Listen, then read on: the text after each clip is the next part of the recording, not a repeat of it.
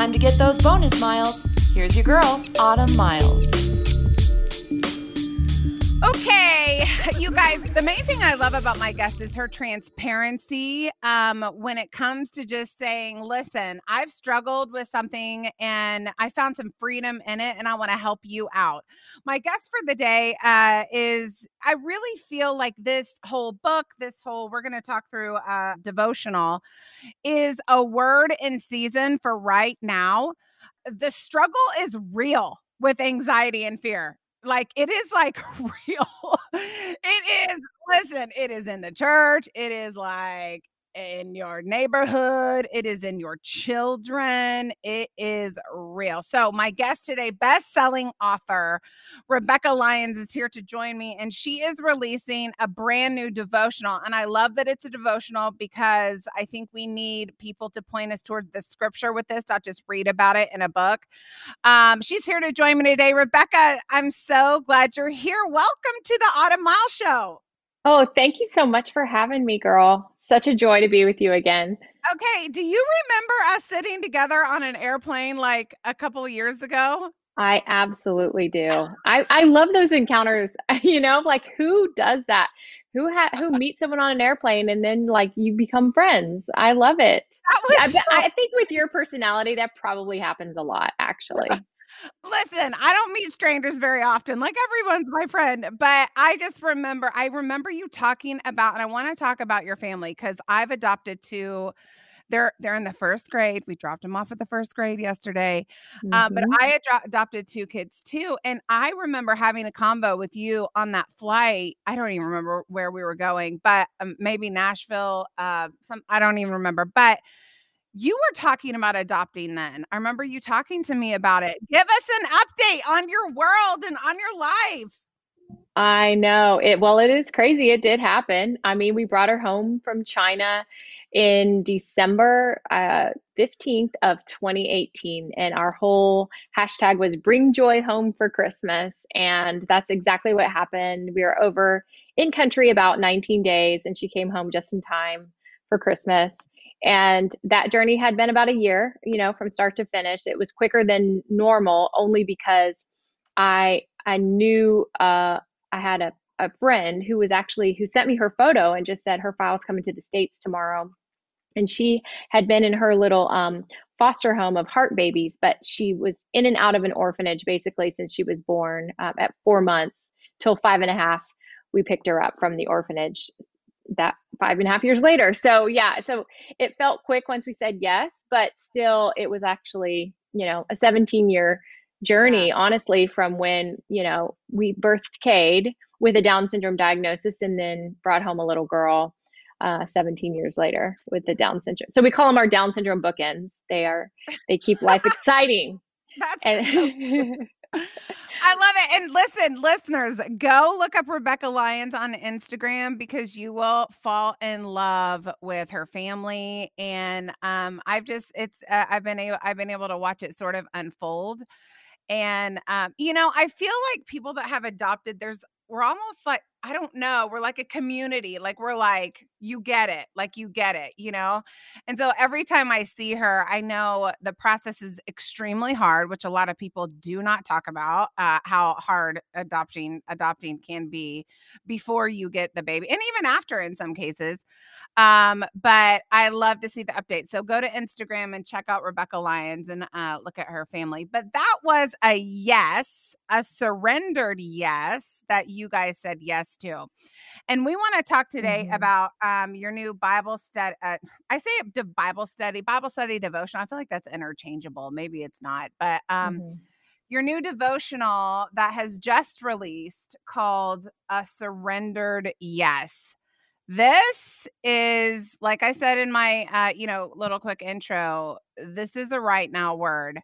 Mm-hmm. Um, mm. So, talk to me about what exactly your goal is with this whole title, which is very pregnant with meaning and purpose. Um, talk to me about your title and what you hope to encourage the uh, the reader with with this uh, with this new devotional. Yeah, absolutely. Well, it's just basically the, the the title is a picture of what we all are experiencing is that life never goes as planned. And if we can just embrace that, I think some people are like, what does surrender actually mean? And I and I would best define it as accepting what is, accepting what is. Hmm. And that doesn't mean that you just lay down in the fetal position, though you might have a good ugly cry. Um, but it also means that you release what your plans were and you say, God, I do choose to trust you in the things I can't see.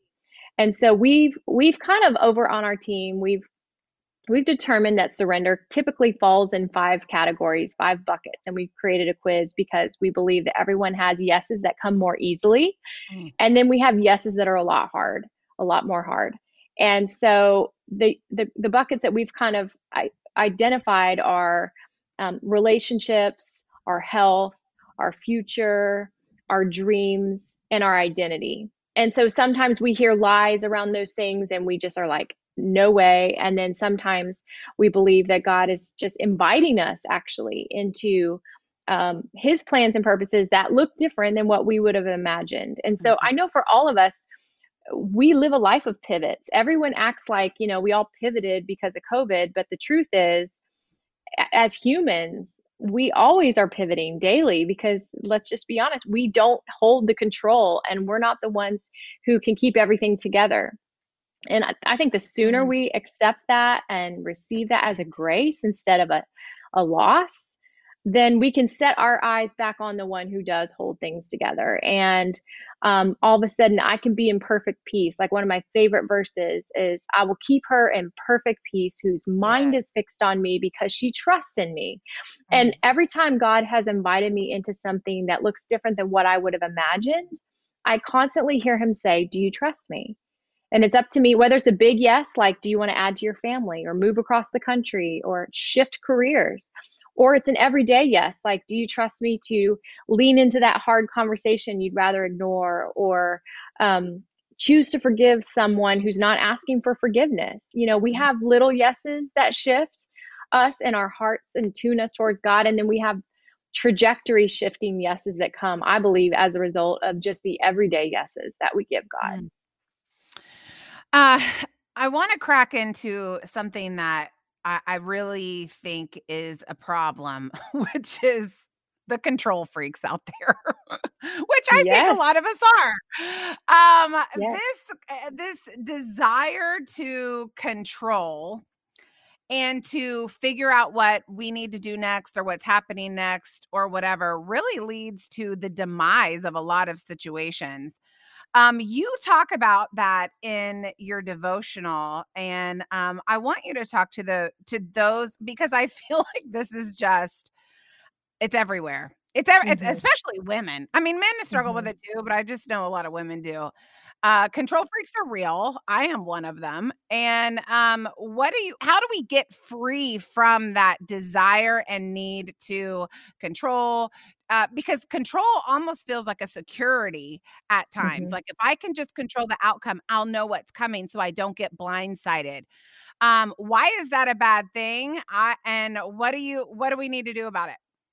Well, control is usually masking fear. So it's our way to kind of white knuckle, to hold on, to take charge of something when we uh, find ourselves in a season where we have no control. So I would Mm, say control has ramped. I'm and it kind of comes in personalities. Like I'm a firstborn and I and I would always joke years ago that I was a recovering firstborn type A control freak. And it wasn't it was just innate. It was kind of like, well, someone's got to someone's got to carry the responsibility around here, which again is just hilarious because it's like if it is to be, it is up to me, you know. And that doesn't really give a lot of grace for other people and definitely doesn't give us any grace for ourselves. And that's why we become so exhausted and bitter and resentful and eventually we burn out. So I'm just speaking to the choir here because that has been something I've struggled with off and on my entire life.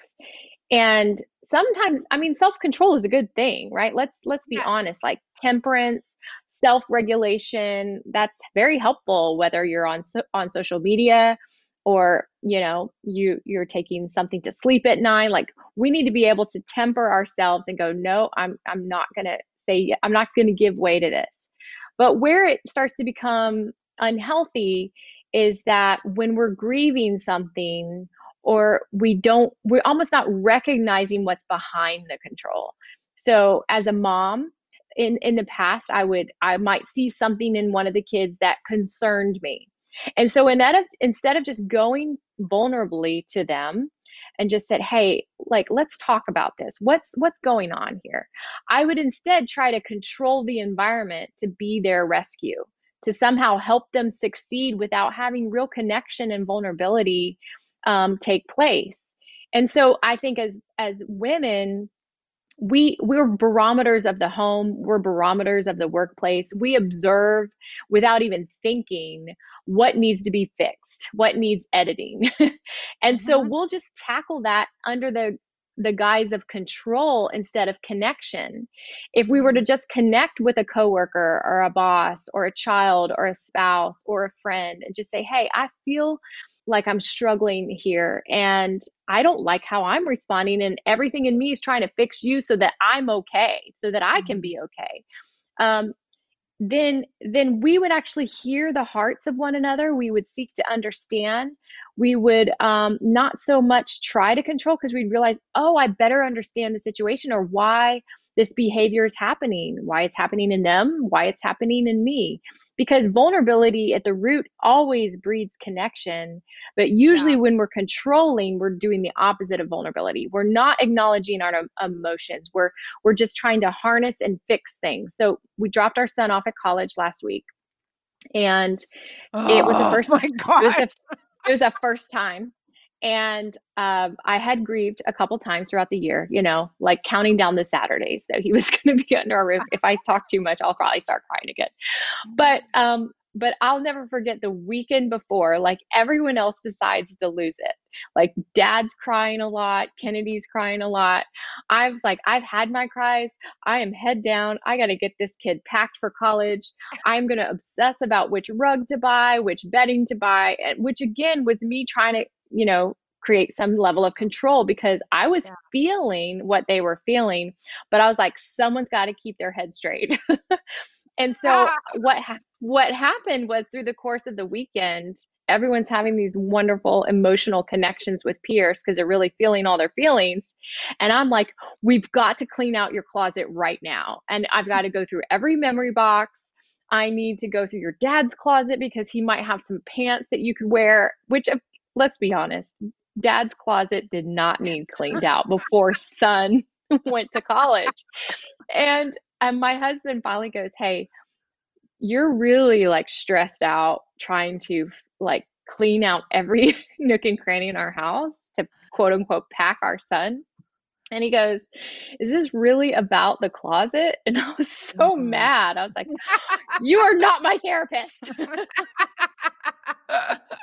that is so real. I don't even know. Like that is I, so real. I was like, don't you start to tell me what I need emotionally. you are not the guru. But he was right.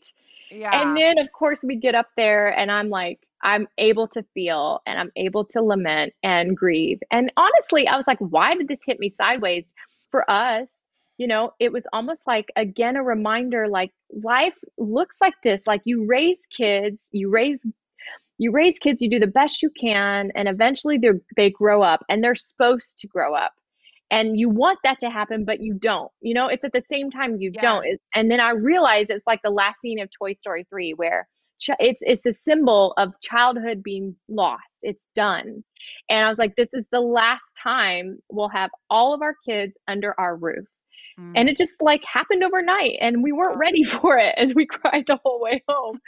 but but when I was able to actually say that and feel it, all of a sudden the control is gone. It's yeah. like I you're going to be okay and me like making sure that every single thing in your room is hung perfectly and your towels are folded perfectly trust me that is not going to look like that 24 hours after i leave but it was my yeah. my need for it to be okay so i could be okay and i honestly think that's what control is rooted in it's like we need the circumstance to be okay so that we can be okay. Because truly, when we're controlling, it's because we're not okay. And we're trying to yes. find something in the season of COVID or lockdowns or our kids losing school connections. Um, we're trying whatever we can do to grasp onto something that we have agency to change. Hmm. And that's that's real. And that's okay. Listen, I am so right there with you. My kids, I'm about to have a 16 year old. So she's my oldest. And I'm like, I'm counting the years. I'm like, this is going to, you only have two more first days of school. I told her that yesterday. She's like, Mom, oh my gosh. Like, you don't understand. I know it's coming. And I like, you know, my parents were like, see ya, you know, 18 and out. I'm not like, I told my dad the other day, I like my kids, dad. I like, I like them. I want them to stay. It's You're true. Just, I don't think you liked us as much as I like my kids. And I do think it's a generational thing. I think we show as parents our kids our emotions more than our parents showed us. For real. Yeah. I, I really truly think it was the era that they lived in, raising kids versus us. We, this is just a more vulnerable culture uh, today because yeah. you have the unfiltered, unedited medium of social media. People are just being real. And so there's good things about it, and then there's unhealthy things about it, of course. But the good things is that I think we are because we've given a lot of energy. My my my story obviously had um, panic disorder 10 years ago, anxiety, depression. My journey of mental health and writing all these books around mo- mental health um, have made me very in tune with vulnerability because I know that vulnerability leads to connection and connection we all want to belong. We yeah. all want to belong. And and so that's why i think we are more we confide more in our kids we share our hearts more. Um, we find that when we do they lean in too you know? We, we like our kids yes. and when we like them they typically start to like us back. So um, i think that's a good thing and yeah. that's what real love does. Real love says i'm still going to give everything knowing i'm going to launch you and it's going to hurt like heck. so I want to I want to go back to what you said when we first started talking about um, uh, control. You said control is usually masking fear. And I I had you on the show a couple years ago and you were talking about just just the freedom that you found from fear, but I I would like to just touch on that a second and then I want to end the show talking about being free how do we with our yes with our surrendered yes how do we live free? Um, yeah. so talk to me about just you you went through uh i'll let you tell it. Tell me about your uh, anxiety and and when when you found freedom. Yeah so it was two years of pretty uh, a year and a half of pretty intense panic attacks in new york city. We lived there uh, with our kids at the time were five seven and nine so going through the, the thick of elementary school and i just had my anxiety was panic was rooted in claustrophobia. So I avoided planes, trains, elevators, subways, and crowds, which oh. is impo- impossible when you live in New York City to avoid those things. So in New York Yeah, I was like, how did you do that? I was like, great timing, Lord. You know, um, I basically just started to sh- like shrink back from my life. I became a shell of myself. I would ro- I would walk everywhere, but then of course I was late to everything, especially when it's like nine flights of stairs at Bloomingdale's to the kids section. Uh. and so ah. I just remember um, jumping on and off elevators, jumping on and off subways really quick before the doors would shut because I li- literally believed that if I can't get out of here, I will die. It was like very much a claustrophobic thing. Wow. And so I went through the the healing journey, but God did meet me one night when I just cried out, "Rescue me, deliver me. I cannot do this without you." Because at that point I just stopped living. And um, I just wouldn't go many places. I was always sad. And um, I felt flooded with the peace of God in that in that cry, in that desperate cry. I remember the date. It was September 20th of 2011. So we're almost at a decade starting wow. now and and then the lord invited me on a healing journey because he can we can get free but then we want to run free right it's not one mm-hmm. it's one thing to pull us out of the pit of anxiety depression panic disorder whatever the big thing is but then what right like how do we actually then start to venture back out how do we build our confidence again how do we have rhythms which is what this last book project was about was like what are the rhythms that bring life that are just everyday yeses and so i talk about that this in this devotional what are the everyday yeses that god's saying hey, if you do this and make this a cadence of health, you will be free. You'll get to not only get free, but you'll get to live free. Live free. And you'll get to run free. And that is the goal, right? That not that we just have a killer year like five years ago, and then from now on, it's all downhill. the goal is that we learn this long obedience in the same direction where we live a life of faithfulness and strength and that that really does require work that requires investment and so really practical um, devotional entries are all about our morning routine or our commitment to sleep our commitment to quiet our commitment to um, saying yes to god first in the cool of the, you know in that sunrise moments or out for walks um, and then and then pursuing that like i said in relationships pursuing that vulnerability pursuing that honesty pursuing forgiveness pursuing apologizing first. Those are all practices um, that we talk about in this devotional whether it's everyday yeses that lead to big yeses that lead to trajectory shifting yeses knowing that um, we've god made our bodies and he knows what we need and he uses all means necessary for our healing mm.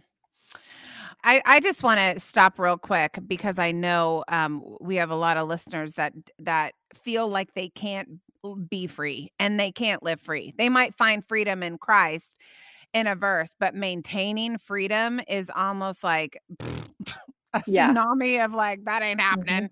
Mhm. Um, uh, this you guys listen up. Listen to what Rebekah is telling us. She is saying that she has found freedom and she has lived free for almost 10 years, which by the way, that's incredible. Like praise God for that. Mm. Wow. Um so I want I want to encourage those of you that are listening right now, it is possible. Don't Yeah. let the enemy tell you anything other than it is possible. And we have living proof that it is possible in uh in Rebekah's whole story. Um as we sort of segue to to the end of our show today, I um I want you to talk you you talk about the surrendered yes, but you also talk about how a no is also a surrendered yes. Okay. Am I reading that Mhm. correctly? Mhm. Talk to me about that and then we'll close out. Well, partly it's uh, when way closes. Uh, there's a chapter I love in a book that I really um, have leaned on for a few years. And it was this idea of like sometimes we're always looking for God to show us what's next. But sometimes when he closes doors, that has the same guiding effect, if that makes sense. Mm, And so often, sometimes we'll hold on to something. Like if I were to say, Hey, Pierce, I just don't want you to go to college. Will you please stay home forever? Like that would actually be really um, damaging. And sometimes we hold on to seasons longer than we should. Um, Mm. like, you know, like the, the horse is dead. It's like, no, we're going to keep riding. It's like, nope, we're done. And I think sometimes it takes real honesty to, to recognize that and go, okay, Lord, you're ending an era and you're beginning a new one and i and i don't like the transition i don't like it because i don't have any control in it i don't really see clearly what's next um, but um, one of the quotes in the devotional is that you cannot see the unknown until you release the known and so you, we, we we hold so tight to the plans that worked two years ago pre-covid and god's like nope this is a new day. And it's Mm. going to require more trust more rest in me more confidence that this is not about you. Like i'm going to you got to trust that i have something greater and i think we get caught we get caught in the middle and your earlier reference of how do you live what's the difference of oh, like reading a verse or actually living free and i think what i the paramount difference of just reading the scriptures alone and then pairing that with the embodied action of living free that's when it changed for me it wasn't that I just read my Bible. It was that I would go walking and I would listen to a sermon or I would go serve someone that that wasn't in my community that I didn't know. It was the action, the physical embodiment of taking proactive steps of freedom in rhythm that kind of made the, the shift. A lot of times in churches, it's like we pray for things and then we stop. And God's saying, Hey, I want you to still join me in the renewal of Yeah. things. And that means use your actual leg legs. and that connects the dots between just what our mind wants to spin and our bodies um, get involved. And I, and so whether it's eating clean or serving the poor or um, like leading something that requires risk or, or surrender or sacrifice, I think the physical act is what keeps us on that path to freedom. And it's not like it's every day's perfect. Of course, there's moments where we have doubt. A hundred percent, I have that all the time. But I still get honest with God. I get outside. I get, I listen to the Bible on app on my while I'm walking. I just I I meet Jesus in the movement, and honestly, mm. that helps release serotonin in my brain, which is the happy hormone naturally. And all of a sudden, mm. it lifts my mood, it gives me well being, positivity. And that's just what God did when He made our brains. He said, if you just move your body, um, mm. you mm-hmm. will actually feel better mentally. And so, all those things, um, when you when you put them together, you realize like God really does make our brains, and He gives us practices that help us live in the fullness of what He wants for us. That is so um that was really great. um you said, you know, if you kept your son from going to college, it wouldn't be healthy. My 6-year-old told me this morning. She goes, "I'm not going to This is actually what she said this morning in the car on the way to school. I'm not going to college because I'm going to stay with you forever. And I was like, that's mm-hmm. okay. That would be wonderful. And my husband's like elbowing me, like, oh my gosh, shut up. She's, you know, of course, I want the best for you, but that's how you feel in the moment. Um, mm-hmm. I love that you mm-hmm. said hang on to things uh, too long um, because we don't like the transition or it's uncomfortable or whatever. Um, beautiful way, I think, to end this. Um, sometimes we just need to let it go let it go. Yeah. Let those seasons go. And like I'll go back to what you said in the beginning uh re- refer back to even what God said to you and what he says all throughout the scripture. Do you trust me? Do you yeah. trust me with this transition? Do you trust me with your child? Clearly, we know that God loves our kids more than we do. Yet, yes. how is that possible? It's like, I know. I know you do, but it's like, really? Like, I don't even yeah. know how you would do that. Do you trust me? Do you trust me? I love that. Okay. So this is the deal, um, guys. You got to go get this devotional. It's called a surrendered yes. Um, Rebekah Lyons. It's 52. Am I reading that right? 52 de- devotions to let go, go and to live free. It is available, I'm assuming everywhere. You could you could they could probably order everywhere Amazon, Barnes and Noble, the whole thing. Yes. Mm-hmm. Um uh, Rebekah, tell us where we can find you if we want to like, you know, hang out and um on social and and those kind of things. Yes, absolutely. It's just my name at Rebekah Lyons. R E B E K A H L Y O N S. Little different spelling, but yes, RebekahLyons.com. You'll find all the things. And then just at Rebekah Lyons on every social platform. Okay, perfect. All right, guys, you got some homework. Go pick up this devotional, find some freedom, say no to some things, but say yes to some other things. Thank you so much, Rebekah, for being on the show. I really appreciate it. Oh, thank you so much for having me. Always a good time with you, girl. To find out how you can get a copy of Gangster Prayer, Autumn's latest book, go to autumnmiles.com.